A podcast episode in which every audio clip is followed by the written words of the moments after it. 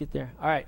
So uh, today's sermon is entitled "Enjoying God More," and I, I have to say that I was I was going to entitle this one "Don't Check Out," um, you know, to say like, "Hey, come on, stay in, stay with it, stay in it." But I felt like that was a little bit negative. I felt like that was a little bit like not uh, from a place of joy and gratitude, and I just feel like that's something that God is speaking to me about personally.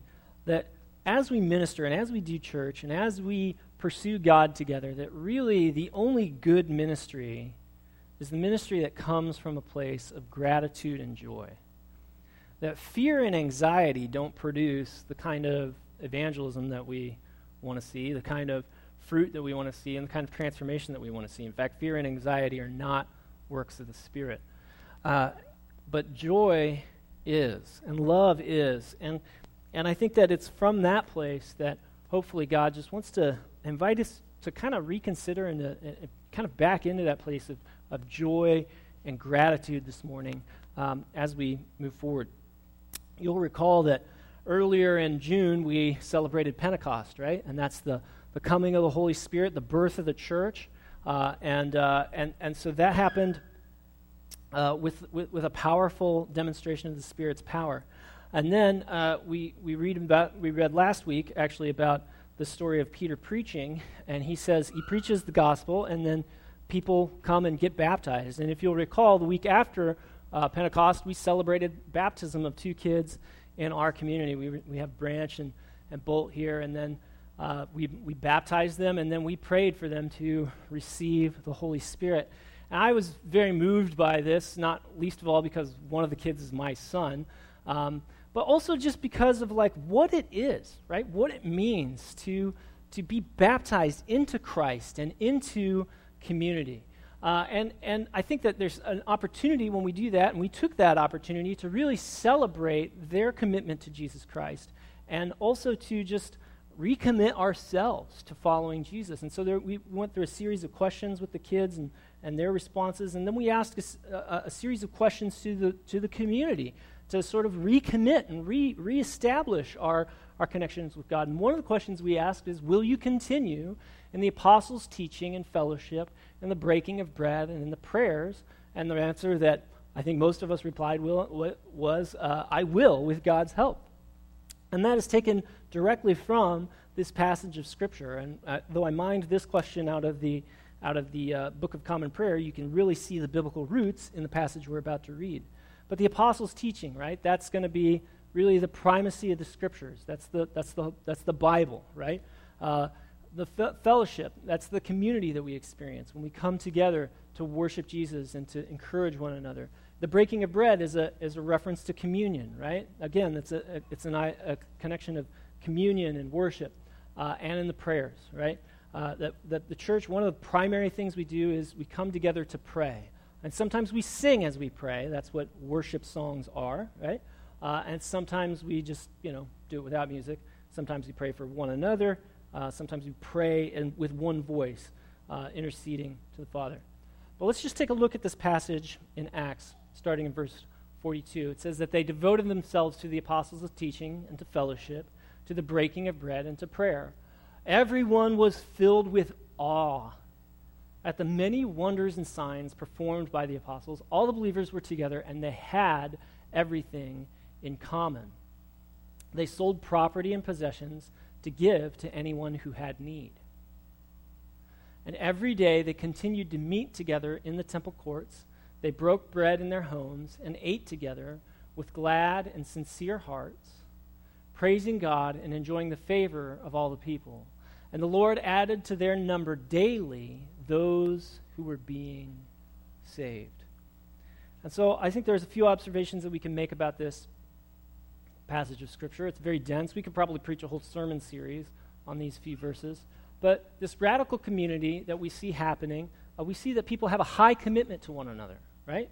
We see that, uh, that this isn't the kind of thing where you can, you, you know, that this isn't the, the type of thing, this movement isn't the type of thing that's, uh, that's kind of dipping your toe in uh, so much. So we want to be a place where people can kind of see what's going on. We want to be a public meeting. We want to be a place where people can kind of check things out. uh, that what we see in the New Testament is that these people were radically committed to each other. It was like, it was like chosen family. Uh, that when you come into Jesus, you come into this community, you come into this family that's going to take care of you and share with you, uh, sharing resources, uh, uh, you know, meeting together in their homes, like this real tight knit community that's that uh, seems radically like a challenge to what we might understand as American Christianity that's comfortable um, and normal. We see lots of joy and enthusiasm. We see that there's, there's people are full of, uh, uh, they're really into this, right? You know, like you don't make those kind of high commitments to each other without like some sincere love for one another. We see a lot of uh, Holy Spirit activity and just like people are really into it, right? They go for it. And then we see that really what I think is the, most powerful, though, is that when we zoom out and look at the wider narrative, we see that the community forms in response to God's activity, right? So God does this thing in Jesus, right? Or, you know, and you could, depends like when do you want to start telling the story? In the beginning, God created the heaven and the earth, right? I mean, we could go back and see that this whole thing, there are things that God set up in motion thousands of years before this event took place, centuries ago, uh, leading up to this moment when the Holy Spirit would come and, and the gospel would be preached in people's languages that they could understand. And, and there's this miraculous thing that happens that only God could do. And in response to what God is doing, community is formed. And people reach out in love to each other and connect with one another. And so, our first question for consideration today, as we discuss, is what do you see God doing? What do you see God doing in this community? What, what do you notice is happening here in our midst? And uh, just friendly reminder, you know, if you are a little intimidated by this, it's like uh, little, little too deep, little too quick. Uh, you don't have to answer. You can just say, "Hey, I'd rather just, I'd rather just listen today." That's fine. But I would encourage us to, to, to share, like, what do you see the Father doing? Jesus says he only does what he sees the Father doing. What do we see God doing in our community? So, if you would, go ahead and get into groups of three. Please get into a group of three or less, because uh, otherwise it'll take us too long to talk to each other. Uh, and talk about this for a minute. And then we'll get going here in just a few minutes.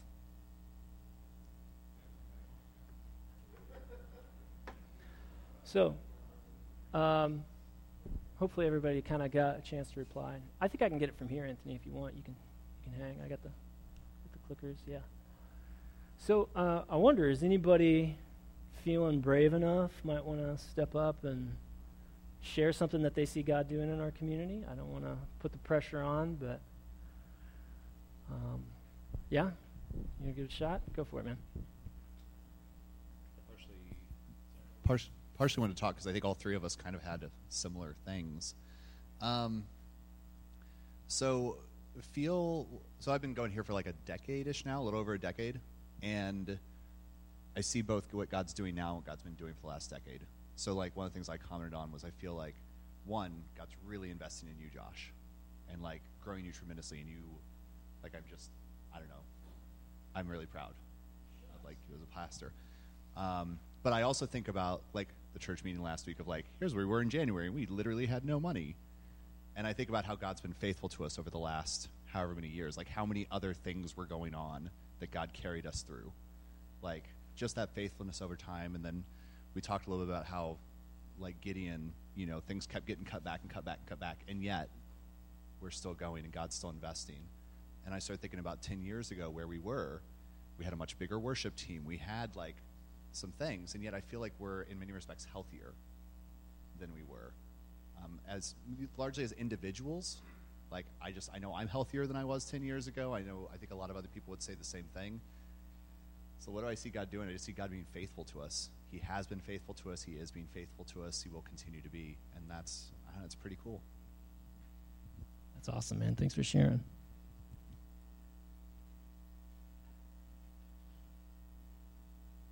So, you know, one of the things that is important in this gathering is that we remain open to God, right?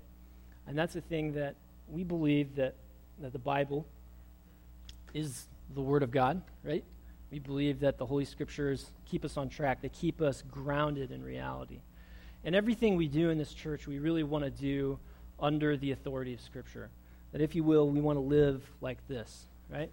We want to have our minds transformed. We want all of our actions and everything that we do under the authority of the Word of God revealed in Scripture. But something that John Wimber used to say is he used to say that the, the Bible is the menu, not the meal. Are you going to take a picture of me? Please go ahead. Let me pose. There we go. That just make sure it gets on Facebook and and you sh- share and retweet, right? Okay, so so one of the things that we want to do though is we recognize that this this isn't Jesus, but this points us to Jesus. This lets us this lets us understand who Jesus was and what he was like.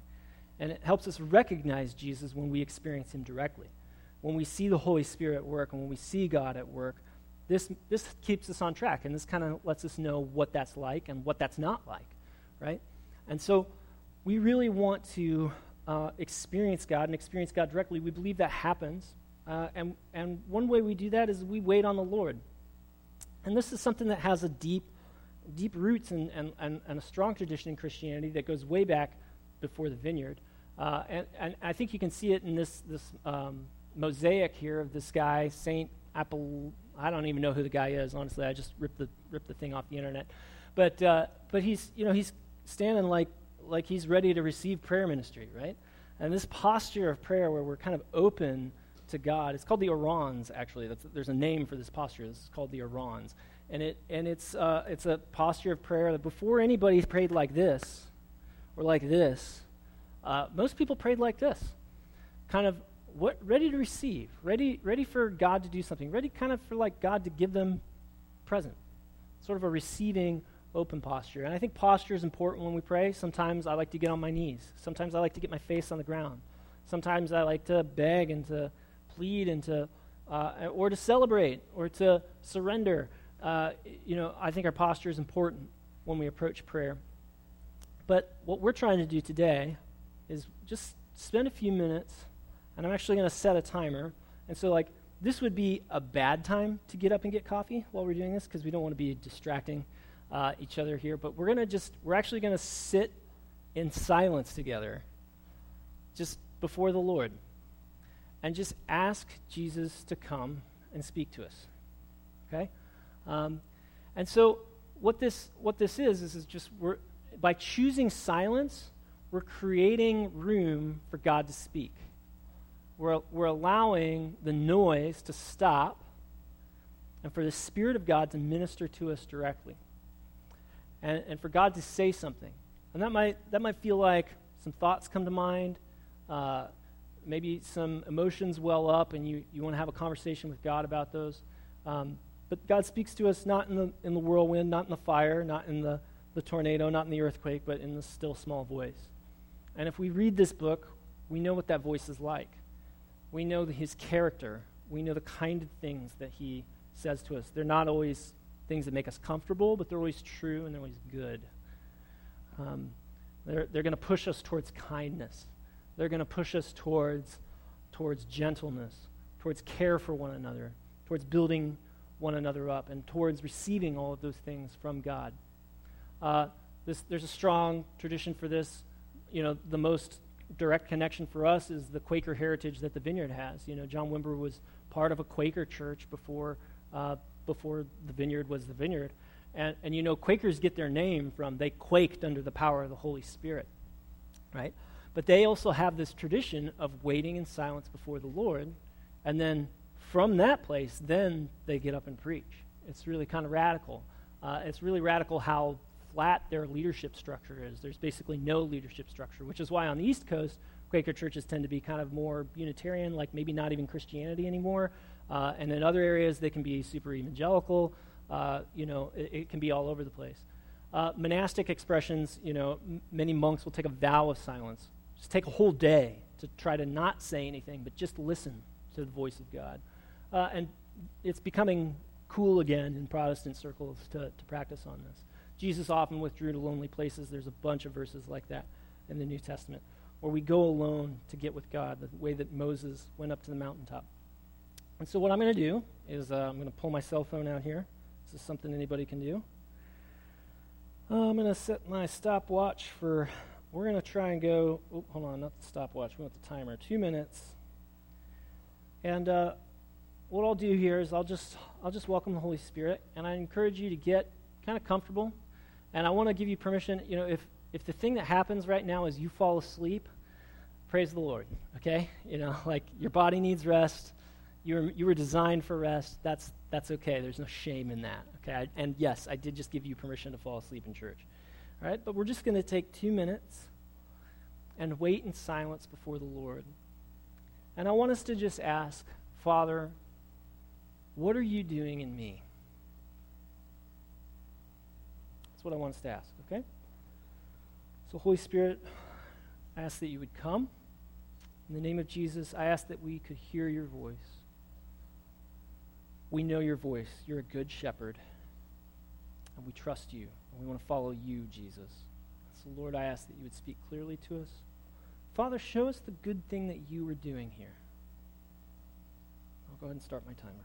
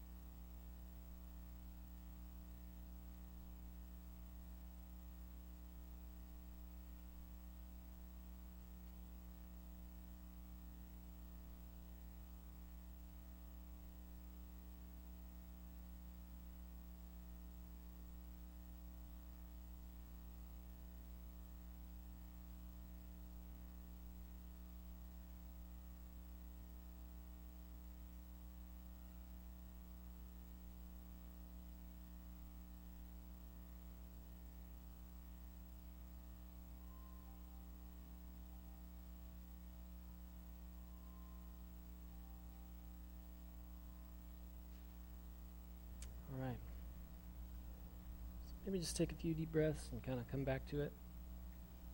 Come back to us. And so I just want to talk about this. If you feel comfortable sharing, um, would you just find your group of three, maybe that same group you were in before, and just talk about how do you want to respond to what God is doing? Maybe if you feel comfortable, share what God said to you. And then talk about how you want to respond to that. And um, We'll just talk for a few minutes.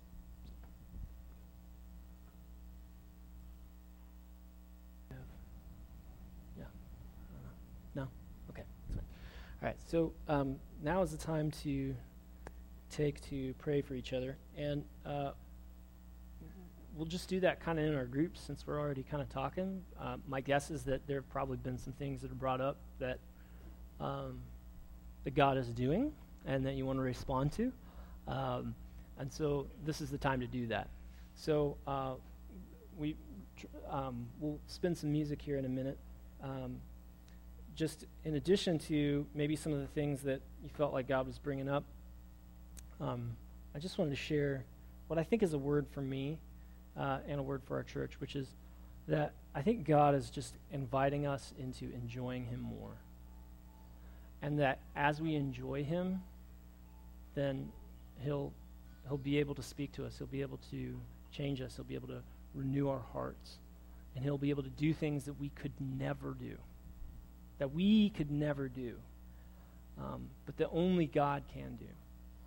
And so I just want to encourage you that if you um, if you've been feeling like maybe, man, I'm just so broken, or man, I'm so frustrated with this thing at church, or I'm so frustrated with yada yada, that that you know it's it's okay to bring those frustrations to Jesus and to be honest with, about those. And there are problems in our life to solve, but the solution to those problems comes from a heart of gratitude.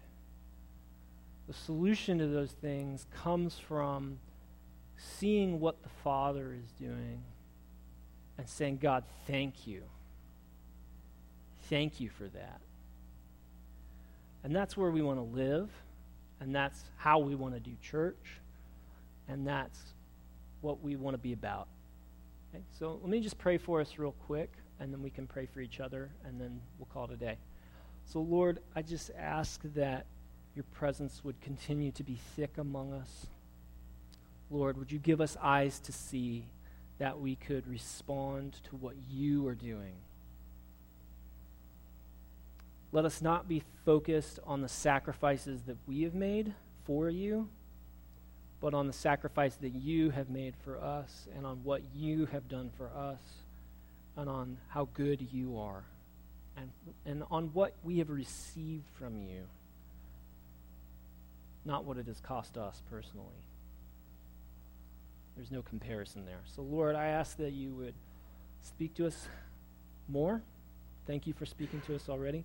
God, would you just inform this time of prayer? Uh, just ask for these things in Jesus' name. Amen. So, try to pray for at least, uh, try to either receive prayer or um, pray for somebody else yourself in uh, all your groups, and then don't leave kids upstairs forever. Okay, that's it. Have a good day.